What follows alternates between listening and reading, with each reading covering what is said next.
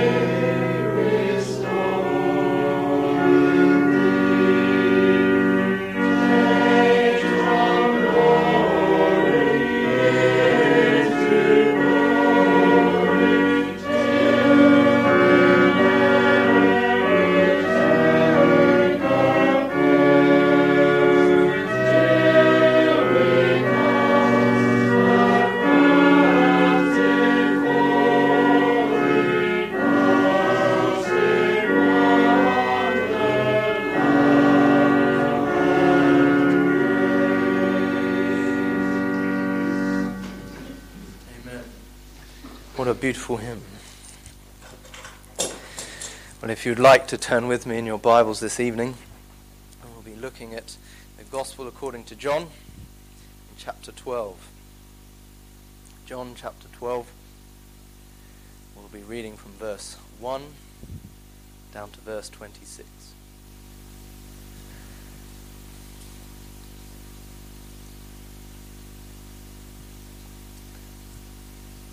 John chapter 12, 1 26. then Jesus, six days before the Passover, came to Bethany, where Lazarus was, which had been dead, whom he raised from the dead. There they made him a supper, and Martha served, but Lazarus was one of them that sat at the table with him. Then took Mary a pound of ointment of spikenard, very costly, and anointed the feet of Jesus, and wiped his feet with her hair. And the house was filled with the odour of the ointment. Then saith one of his disciples, Judas Iscariot, Simon's son, which should betray him, Why was not this ointment sold for three hundred pence, and given to the poor? This he said, not that he cared for the poor, but because he was a thief, and had the bag, and bare that what was put therein. Then said Jesus, let her alone. Against the day of my burying have she kept this. For the poor always ye have with you, but me ye have not always. Much people of the Jews therefore knew that he was there. And they came not for Jesus' sake only, but that they might see Lazarus also, whom he had raised from the dead. But the chief priests consulted that they might put Lazarus also to death, because that by reason of him many of the Jews went away and believed on Jesus. On the next day, much people that were come to the feast, when they heard that Jesus was coming to Jerusalem, took branches of palm trees, and went forth to meet him, and cried, Hosanna! Blessed is the King of Israel that cometh in the name of the Lord. And Jesus, when he had found a young ass, sat thereon, as it is written, Fear not, daughter of Zion, behold thy king cometh, sitting on an ass's colt. These things understood not his disciples at the first. But when Jesus was glorified, then remembered they that these things were written of him, and that they had done these things unto him. The people therefore that was with him, when he called Lazarus out of the grave and raised him from the dead, bear record. For this cause the people also met him, for that they heard that he had done this miracle. The Pharisees therefore said among themselves, Perceive ye how ye prevail nothing? Behold, the world is gone after him. And there were certain Greeks among them that came up to worship at the feast. The same came therefore to Philip, which was of Bethsaida of Galilee, and desired him, saying, Sir, we would see Jesus. Philip cometh and telleth Andrew, and again Andrew and Philip tell Jesus. And Jesus answered them, saying, The hour is come that the Son of Man should be glorified. Verily, verily, I say unto you, except a corn of wheat fall into the ground and die, it abideth alone. But if it die, it bringeth forth much fruit. He that loveth his life shall lose it, and he that hateth his life in this world shall keep it unto life eternal. If any man serve me, let him follow me. And where I am, there shall also my servant be. If any man serve me, him will my Father honor. Amen. May God add his blessing to the public reading of his word. Let us take our hymn books once again this evening and turn to hymn number 339.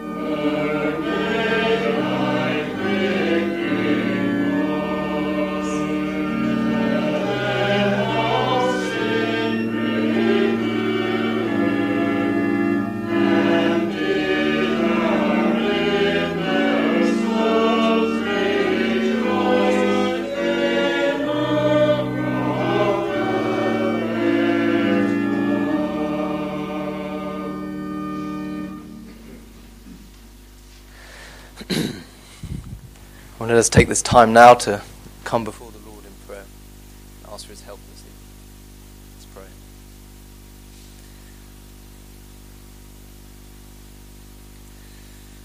pray. Oh Lord, again we do want to thank you for who thou art. We thank you that you have given us the strength, the life, the breath to be able to come again into thine house. And Lord, that we have the privilege to sing unto thee, to bring our prayers unto thee, and to hear from thee. What a wonderful thing it is in the midst of uh, a difficult world, of a sin fallen world, that we have this glimpse, as it were, of heaven, to spend time with our Saviour and our God. And Father, we do want to thank you in your fullness for who you are.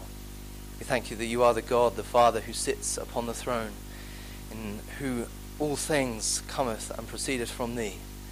We thank you that there is nothing that can happen without thee knowing and thee allowing, Lord that it is thee that brings forth the fruit of the fields, and Lord, it is thee that calls us from death unto life. Lord, that thou art in everything. And Father, we pray that you would truly do that calling of death unto life once again in this place. Lord, we pray, Lord, that salvation would come to thy house. And Lord, we thank you for the Son that thou hast sent, Jesus Christ. Lord, it is our desire to lift him up tonight. Lord, that nothing would be heard of man, nothing would be heard of this world, but Lord, that Christ may be seen and seen in his fullness. Lord, forgive us for the times that we eschew the vision of Christ. Lord, where our focus is not aimed where it should be. Lord, and we are focused on things that are not truly the reason he came. Father, we pray that you'd help us to always have the right view of who he is and what he has done. And Father, we thank you also for the Holy Spirit. We thank you for that wonderful work in which he does, indwelling within us. Lord, that we now are the temples of God, and that we have that power that raised Christ from the dead within us to quicken us, in order to do that work of holiness and sanctification within our lives. And Father, we are so forgetful. Lord, as soon it seems as soon as we enter back into the routine of life, that we forget the wonderful works of God within us. Lord, what thou hast done, who thou art, and what thou art doing. And Lord, we pray that you would remind us once again tonight, Lord, that we would draw closer to thee, that this would not be something that we forget as we walk out the door, but Lord, that we would be changed. Help our deceitful hearts, we pray. Help our concentration, help our minds, Lord, as our bodies gather in such a time as this. We often feel tired, our minds often wander, and there are many things that Satan desires to use to distract us, to turn our eyes away from Thee. Lord, we pray that it would not be so. Lord, that we would have such a desire to see Christ once again, Lord, that we are attentive, that we are seeking to hear from Thee. And Father, we do pray, Lord, for the gospel's sake, Lord, that those who are standing uh, in Thy name throughout this land, Lord, where the gospel is being preached faithfully, Lord, we pray that you would gather in a great harvest great harvest of souls, Lord, who are seeking Thee. Lord, we pray for a great re- conviction, a great revival across this land. And Father, we know that we need to be those who are forever and continually on our knees in prayer before Thee. Father, we do feel that often we are so lukewarm, so cold hearted towards Thee and towards Thy work. But Lord, we pray that you'd invigorate us, that you would fill us with Thy Spirit, Lord, that we would truly go from strength to strength. Lord, we do thank you for the individual uh, bodies of Christ, Lord, around this country. Lord, how there are many who are seeking and looking for leadership. Lord, and we pray that you'd raise up men, Lord, to, to fill these positions.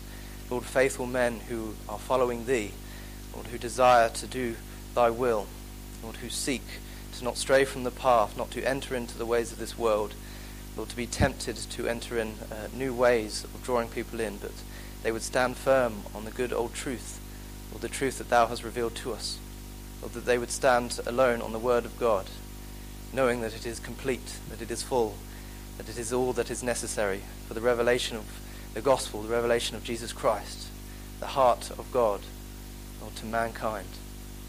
And it is therein that we find the power of salvation. And Lord, we thank you for it. Lord, we thank you that every time that we open thy word, that it is a mighty sword and that it divides our hearts, Lord. And Father, as we come to hear it, Lord, we pray that we would not hide from it, but we would run to it, knowing that whatever pain we might feel, whatever revealings that we find in our own hearts, Lord, that it would be a cause for us to run again to Thee, to cling to Thee, knowing of our weakness, of our frailty, knowing that Thou art all, and Thou art everything, and Thou art all that we need. And Father, we do pray for the one who maybe is here listening tonight, who has never placed their faith in Thee, Lord, who maybe has heard the gospel time and time again. Lord, we pray that You would do a work of salvation. Lord, we thank you that we have means to spread the gospel far and wide. We thank you for the live stream. We thank you for those who may be currently listening now or even listening in the time to come. Lord, we know that where thy word proceeds, it will not return void. Help us, Father, we ask. Help us, Lord, to not harden our hearts against thy word, but, Lord, that our hearts would be softened, that we would be molded. Lord, that truly we would be the clay in thy hands, Lord, and that we would yield to thy will in our lives. And Father, we pray that your effectual call would take effect in the heart of a soul tonight. Father, we do pray for the week to come. Lord, we pray that you would equip us, Lord, that we would be prepared for whatever there is, Lord, that we would come to thee asking for wisdom. Lord, we pray that we would feel that help of the Holy Spirit. Lord, we are surrounded by opportunity, and Lord, may we be those who take hold of these opportunities. May we recognize that life is fleeting, that it is but a vapor. And Lord, we pray that we would do all that we can for a testimony of Jesus Christ. Lord, that we would be doing all these things for his name, for his honor, for his glory. Father, we pray that you'd help us. Help us even now as we hear the gospel, Lord, that it would do a work of sanctification in the lives of a believer. Lord, in us. Lord, we pray that we would have those corners, as it were, knocked off. Lord, that we would be sanctified. Lord, that we might be drawn closer to Thee. Lord, we have many faults within our hearts, many secret and hidden sins. Lord, may it truly be our desire that they be revealed and that they be dealt with by Thy Holy Spirit and by Thy work and by the blood of Christ. Father, we do pray now as we come to Thy word. Lord, do help us, help me, Lord. Lord, I pray that I might be faithful and that I would hide behind Thy cross. And Lord, that Thee would truly be speaking to us and that we would be able to leave this place knowing that God has spoken. So, Father, be with us now. Bless us, Lord, as we come together. Forgive us our sins. Wash us, we pray again, that we might see Thee and know Thee better. In Jesus' name, Amen.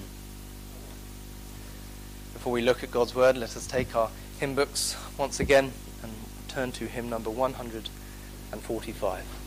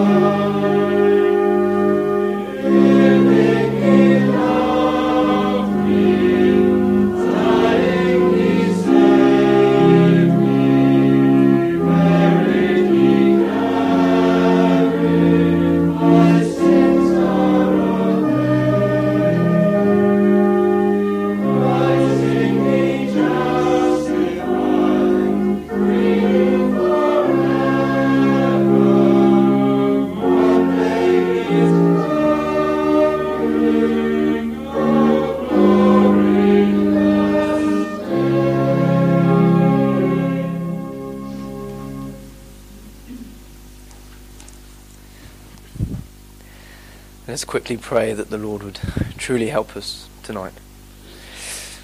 Lord, we thank you that we can now come to thy word. Lord, do speak to us, we pray.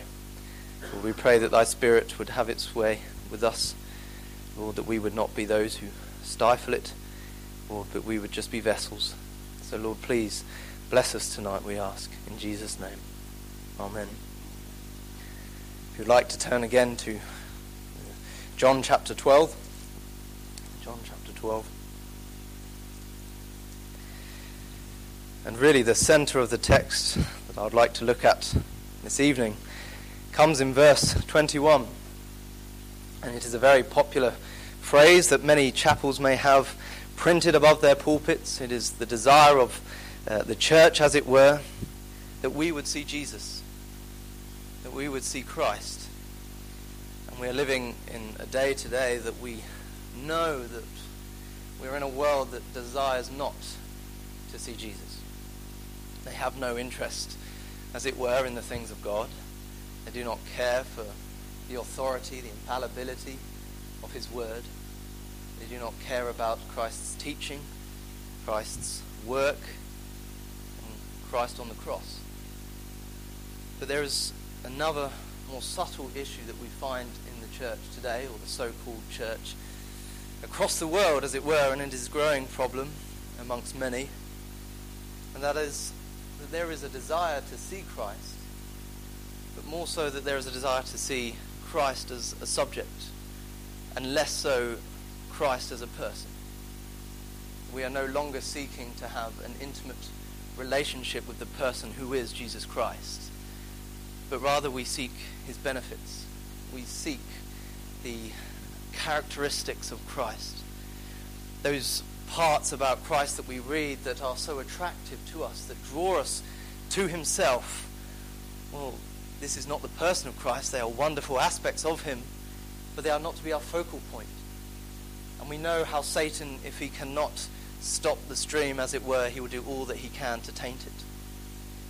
And many churches around this world have changed the focal point of Jesus Christ. And they are fixating on seeing something of Christ, but not seeing Christ himself. And yes, it's correct, his ministry is filled with much attraction. And we love to read of Christ. We love to hear of his teaching. We love to see and hear of the miracles which he did. And it's the same effect of the many who were with Christ at that time that drew many, many people towards him. But these were a means to an end. This is so that we could enter into a loving relationship with the person, Jesus Christ. And as we come to our text, this very familiar text to a lot of us, I'm sure, we see different levels of what people are seeking as they come to Christ. And we see that these Greeks, as it were, these Gentiles that came to see him, they had an attitude that they wanted to see him for who he was, the person, Jesus Christ. Many, we find, are left spiritually starving, weak, because they have fixated on an aspect, a characteristic, and not entering into that relationship. And so we find what would seem to be one of the most victorious passages of Scripture in the ministry of Jesus Christ.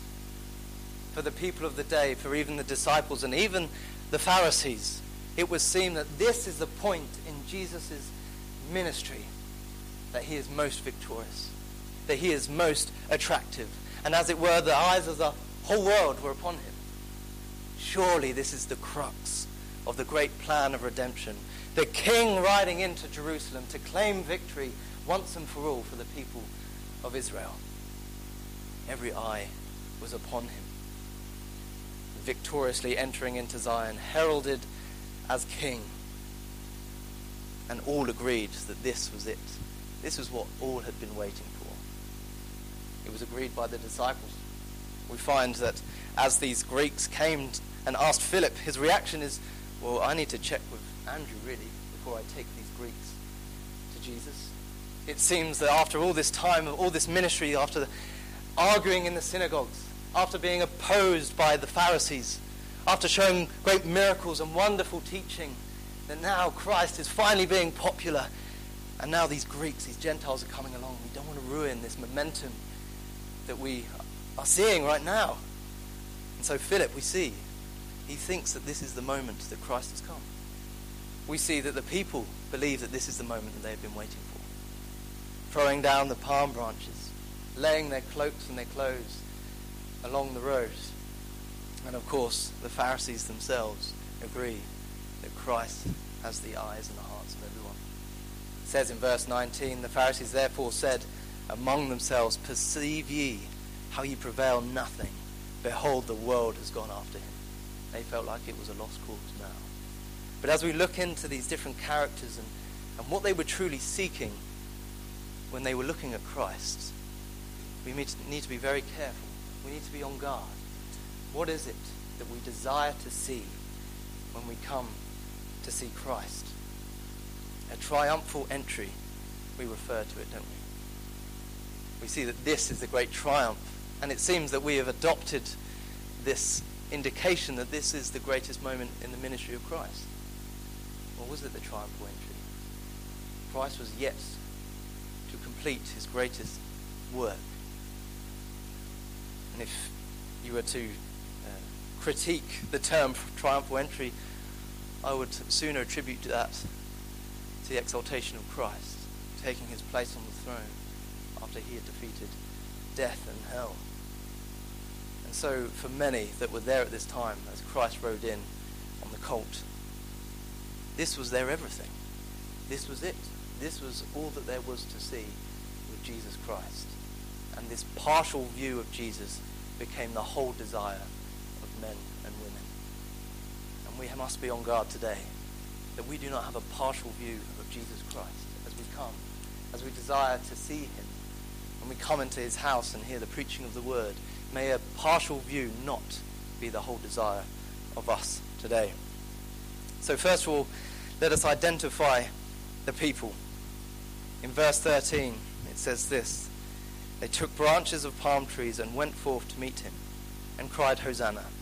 Blessed is the King of Israel that cometh in the name of the Lord. What is it that these people have desired to see? They desired to see a king. They desired to see a deliverer. You see, for 900 years, as it were, the nation, the people of God, they had been separated. There was no unity between them. For a good 600 years, they had not had independent rule within their nation. And for nearly 100 years, they were under the yoke and the oppression of the Roman Empire. And so, as the one that they have waited for comes riding in on a donkey, this is it. Surely this is the one who has come to deliver us from the yoke of Rome. And this is what they desired deliverance. We are to be freed once and for all and to be gathered back together as a people of God. As Abraham was called out and a nation was set up, as we were called out of Egypt and we found the promised land. This is it. This is the one that we have been waiting for. This deliverance of this bondage was the constant desire of the people. And this is what they were seeking after. And now, this once great nation with great leaders like Moses, Joshua, David, and Solomon, now they were being babysat, as it were, by an outside Gentile government, by these great idolaters, as it were. And here was Jesus. We had heard of him. We had seen him feeding thousands. He took just a few loaves of fish and fed thousands. They were full. We've seen him make a blind man see, to make a lame man walk. We've seen him speak and argue in the synagogues with great power and authority. I've seen him raise a man from the dead. This is the one. He is going to take this power and he is going to crush the oppression in which we are facing today.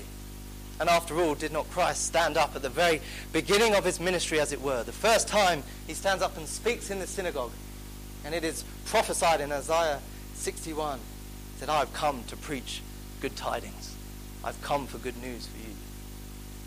I've come to heal the brokenhearted. And this is what he says I've come to deliver the captives. And no doubt, they sat there in astonishment, in amazement, they were excited. finally we will be delivered once and for all. We find, although this is a wonderful truth, God is a wonderful deliverer. There is more to Christ in that, especially in the eyes of these people. Because days later they cry, Crucify him. They did not want the whole person of Jesus Christ, but they saw deliverance. They sought something that was not the whole picture. They could not entertain the thought of Christ. And today we find the same. That there are people all around us who desire deliverance. That there are vices that have gripped and have taken hold of everyone. We know that it affects everyone, and many people recognize it. But when you mention Christ, there is a reaction against it, a kick against the authority, as it were. They want deliverance, but they do not want Christ. There are many people that would say that they would give anything to free themselves from the vices of sin, from drink, from drugs, from gambling, from infidelity. Yet when Christ is mentioned, they want no part. I spent some time last year in Birmingham, and one of my favorite things to do was the homeless outreach. And in Birmingham, there are thousands of them who set up a small food stand and share the gospel as people come to eat. And the vices that people are held by is incredible. There was a man who I think of and pray for today, a man called Stephen. He was broken and destroyed by his love for drink. When you asked him the effects that it had on his life, he could not talk to you. Because he would sooner, he said he would sooner destroy himself speak of the damage. But when Christ came up in conversation, he wanted nothing to do with it. He desired deliverance, but wanted none of Christ. And how sad and how difficult it is for us who want to uphold Christ, to lift him up, to say, This, this is Jesus Christ, the deliverer. And it's him we want you to see, not just the deliverance. And if you go into the streets today, just about anyone would agree that they would not want to go to hell. They would not want to face the judgment of God. When you speak of the deliverer himself, there is no interest. And there are many people today in our churches, many who sit under the preaching of the word, and there is a desire that they would be delivered. And it's a wonderful and it's a blessed desire to have. But it's their whole desire. And We must be very careful. There's a subtlety here. That every time we enter in and we hear the gospel preached, does our heart desire that we be delivered from the wrath of God?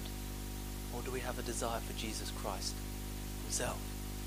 Because if we're not careful, it is a very commercial, it is a very, uh, as it were, uh, taking, as it were, religion. You're there to see Christ as some kind of uh, genie, as some kind of savior that you are to take and to receive. But it's a relationship that we're to enter into. And you see, the heart of the Christian should not be all about this deliverance, but it's about the love and the heart that we have for Jesus Christ himself. The Song of Solomon 3 in verse 4 says, I have found him whom my soul loveth.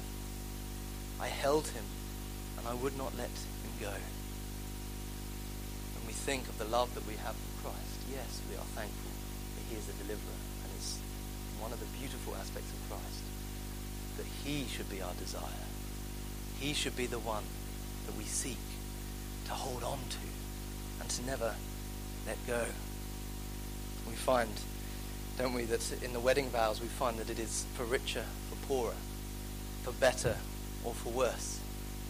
And then there are many who claim Christ and they they want the riches of heaven and they want the health of soul.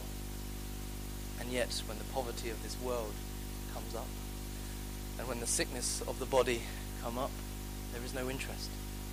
And so there are ministries all over the world that are booming and filling and bursting at the seams, as it were, who have taken away the trials and tribulations.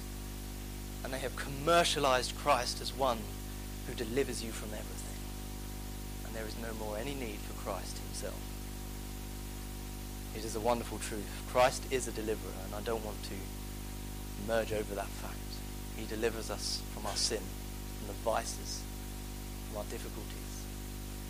He has bridged that gap between man and God. But we would see Jesus. We come to church, we hear the preaching, receive something, receive deliverance. Or do we want to see the person, Jesus Christ? We find many times as Christ truly preached why he came, that as he entered into those hard parts of doctrine, those difficult pieces of teaching, the multitudes left. Are we going to leave because we don't want the fullness of Christ himself? Are we here to see Jesus? Let us look on also. We find that there was another group of people that came to see Jesus. And in verse 9 and verse 17, let me read it for you. It says, Much people of the Jews therefore knew that he was there, that they came not. And they came not for Jesus' sake only, but they might see Lazarus also. And in verse 17 it says, The people therefore that was with him, when he called Lazarus out of his grave and raised him from the dead, bear record. Find that the raising of Lazarus had been the talk of the town. An amazing miracle had taken place. And as many people had gathered for the feast of the Passover, as people were walking and traveling to Jerusalem, the talk of the town was Jesus Christ had raised Lazarus from the dead. He was a man that I could see, who was walking and talking and breathing, who had been dead. You see, the burial of a Jew was a very public affair. There were processions. There were times of mourning publicly. There were even hired people to play solemn music. As people carried the body of Lazarus to the grave, many people had seen that he had perished. And this was the talk of the town. They wanted their carnal needs met. They wanted to see a miracle. See, many saw and believed, and it spread like wildfire. And we find, as, as Paul on Mars Hill in Acts 17, that they entered into uh, this kind of culture of the Athenians, that all that they did was talk and tell about things that were new. Interesting things was the, the talk of the town. They wanted their curiosity satisfied. Is it true? Did this really happen? Is Lazarus walking around? Will we see him? Will we see something else? As Jesus comes riding in on a colt, will he performs many, many other miracles? And today the church, or so-called church, is filled with people who desire not Christ himself, but desire miracles.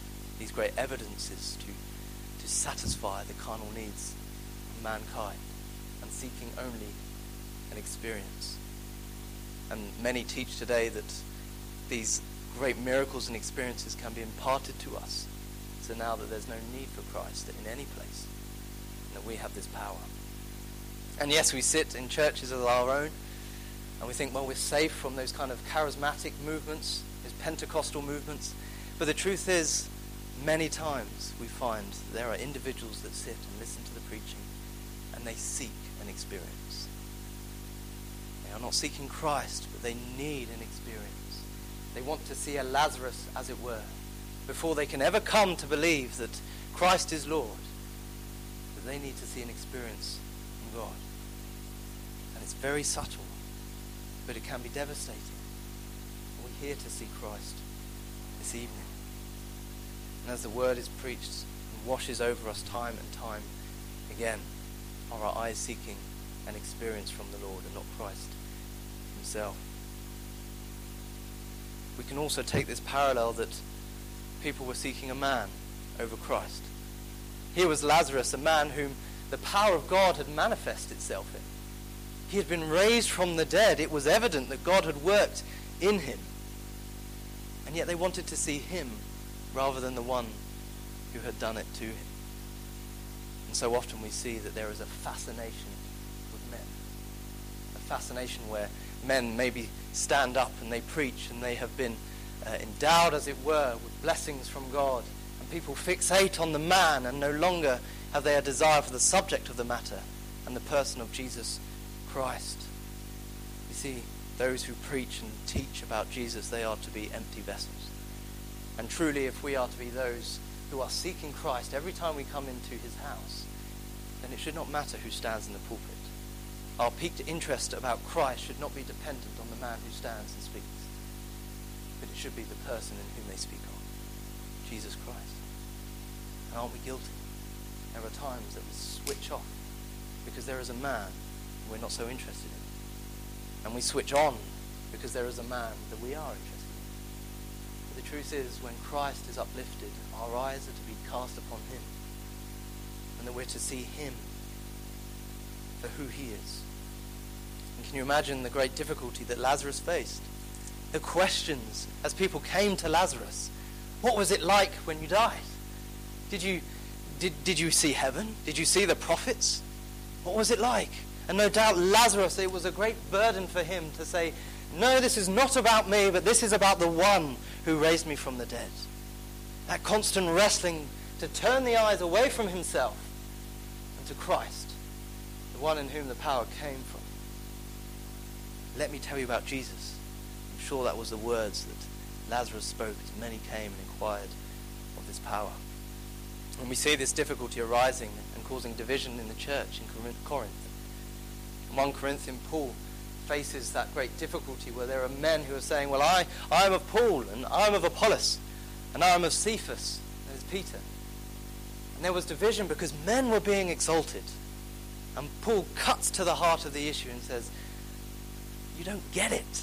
You have not understood that these men who stand and speak on behalf of God, they desire that you see Christ. Did Paul die for your sins? Was Paul crucified? Were you baptized in the name of Paul? No. This is about Christ today. This is about Him. We are to be transparent, as it were. And we are to see through any man that stands up and speaks on behalf of God. Let us see also that those who come to see fault. Wherever Jesus was, there were those who were to cast fault upon him to see him fail, to see him fall.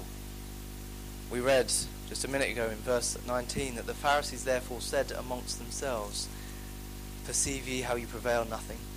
Behold, the world is gone after him. Whenever Christ is preached, whenever Christ is uplifted and upheld, can almost guarantee that there are those who listen with a critical heart and a critical mind.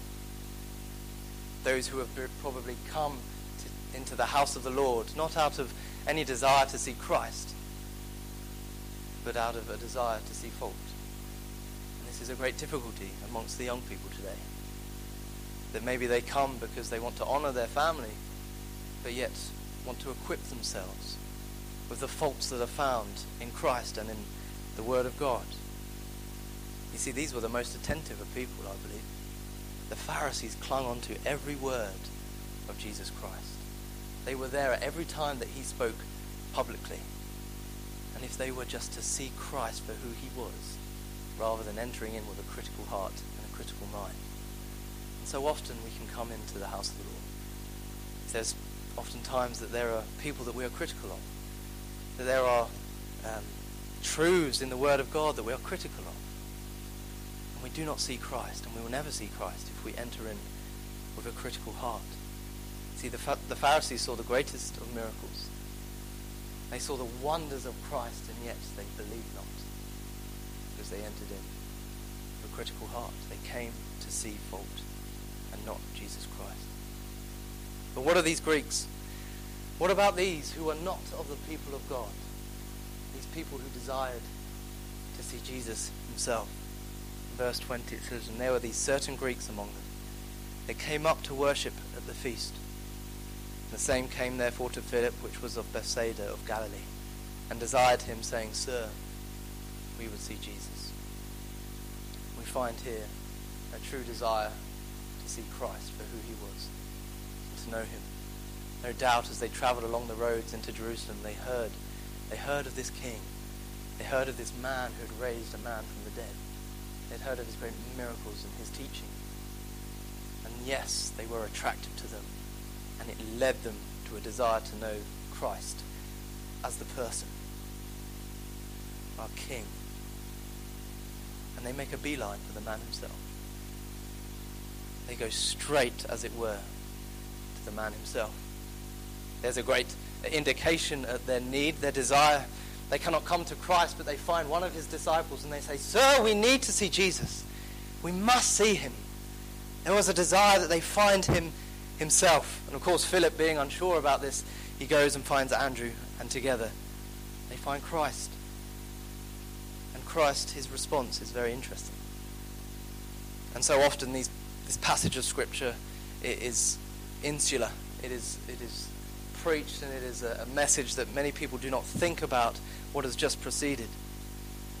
And the answer of Christ is this 23. It says, And Jesus answered them, saying, The hour is come that the Son of Man should be glorified. And you can imagine the hearts of those who listen. This is it. The hour has come for Christ to be glorified. Is this, is this a rallying cry against the Romans?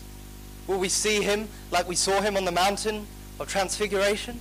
Are we to see something that is, that is tangible, that is evident to us all? What does he say? Verse 24 Verily, verily, you need to hear this. I say unto you, except a corn of wheat fall into the ground and die, it abideth alone. But if it die, it bringeth forth much fruit. If we are to see Jesus Christ today, the way that he desires for us to see him, it must be through the lens of the cross, through the gospel of Jesus Christ. I'll tell you what it means to see me, says Christ. This great crescendo comes and every ear is attentive. And we see a bleak picture. Unless a corn of wheat fall and die, it abideth alone. He speaks of the cross, the despising, the shame, the rejection of mankind, the judgment, separation, as it were, that he experienced on the cross, and the coldness and the darkness of the grave. How? How can this be the glory of Christ in which we are to see? It is such a dark and miserable picture. But my friends, the greatest glory of Jesus Christ comes in his resurrection, in his ascension. And we see that this corn of wheat, as it falls and dies and abides in the ground, this is the velvet dark backdrop to the glorious resurrection of Jesus Christ. He says, But if it die, it bringeth forth much fruit. Much fruit. This is the seeing of Christ. This is the seeing of his glory, the fruit of Christ, as he is resurrected. As he ascends into the earth, and on the third day, as he rises again, defeating death and hell, as he brings redemption in his wings, and as he raises up, bringing with him the redemption of the souls of all of his children. And this is what we're to see when we think of Christ. This is the fruit, this is the glory of Jesus Christ. If it falls into the ground, it abideth alone. But if it die, it bringeth forth much fruit. This is not a glory that we are just to witness. This is not something that we are to see. They came and they wanted to see Jesus. They wanted to see his glory, but this is not a glory to just be seen. This is a glory that we are to be partakers of it with him. That as he is raised from the grave, he comes with the fruit, and we are his fruit if we see him as he intends us to see him. We see our salvation, our inheritance, our unity with Christ. We see his righteousness, his love, his grace, his mercy, eternity with him. And so, this is the lens in which we are to see every aspect of Christ as we read about him. As we see the, the humility of God becoming a man, it's a wonderful humility. As we see him despised and rejected, it is magnificent in our eyes. When we hear his teaching, we will marvel at it because it all points to the cross. We will rejoice over his suffering and will glory in his resurrection. See, this is the way that Christ desires for us to see him. In verse 25 says, He that loveth his life shall lose it, And he that hateth his life in this world shall keep it unto life eternal. So this bleak, as it were, this bleak picture to start with, it becomes such a love of ours, such a desire of our hearts, that nothing else will matter. It is so beautiful to us that, as it were, we are holding loosely the things of this world, even our own lives. And then we find this unity. 26. If any man serve me, let him follow me. And where I am, there shall also my servant be. If any man serve me, let uh, serve me, him will my Father honor. This is what it is to see Christ, to come and to proclaim that we would see Jesus. It's not about the effects of Jesus, but it's him himself, Jesus Christ, entering to that, that uh, intimate and loving relationship that no matter what we go through, we hold on to this world loosely and we enter into that unity with him. You see, we can never see Christ without the cross. And if we try, we will fail. Our hearts will be hardened. And that is why the cross must always be the center of everything that we see in Christ. In every aspect of our preaching and in our teaching, the gospel is to be the central message. Because from that, we have the right perspective. Philippians 3, I want to just finish on this teaching of Paul, of the Holy Spirit. And this should be truly the desire of all of us here this evening. Philippians chapter 3, verse 10. And it says this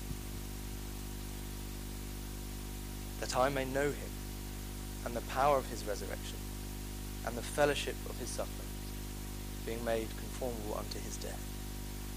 And we find that exact pattern that Christ was talking. We may know him. This is a relationship. The power of his resurrection, the fruit as he ascends into heaven, the redemption of our souls, the fellowship of his sufferings. We will despise this world for unity with Christ and being made conformable unto his death. My friends, every time we enter into the house of the Lord, we, we must desire to see Christ. But are we desiring to see him? Or one of the sideshows, as it were. May the Lord help us. These are very subtle and, and, and these are things that can pass us by without even knowing. That we can hone in and focus on a certain aspect, on a certain deliverance, as it were.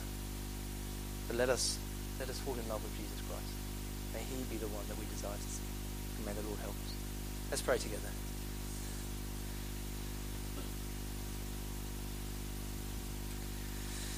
Lord, we do thank you that you are one who desires a relationship with us. Lord, that we can come and that we can be intimate, that we can know thee and love thee, and that we can cling on to thee whom our soul loveth. And Father, we do pray that you'd help us, Lord, in the subtlety of error. Lord, we do thank you for the wonderful attributes that we find in Christ our Saviour. We thank you for his redemption. We thank you for his deliverance. We thank you that he is one, Lord, and by which power is manifest in us. But Lord, we pray that we would pursue thee.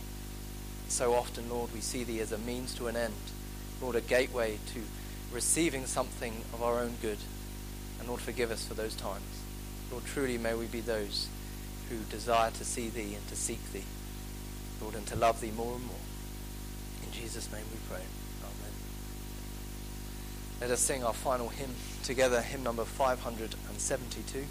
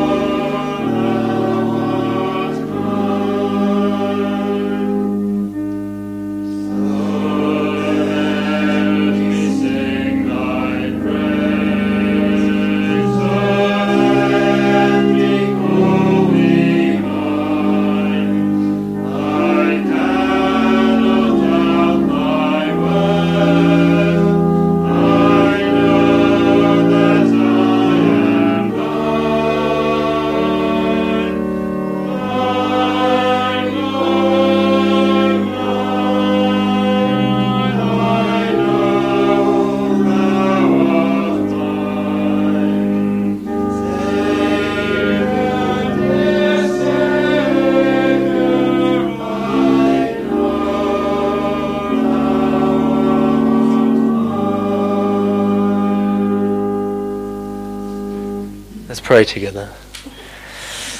Oh Lord, we do thank you that we can claim you for ourselves. We thank you that you are the sinner's friend. And Lord, we do pray for the one who may be listening tonight, Lord, who cannot claim that thou art theirs. Lord, we pray that you would enter in, Lord, and that they might have that sweet fellowship, that sweet communion with the one who delivers, the one who strengthens, the one who breaks the bands and the fetters, as it were, of sin and hell and death.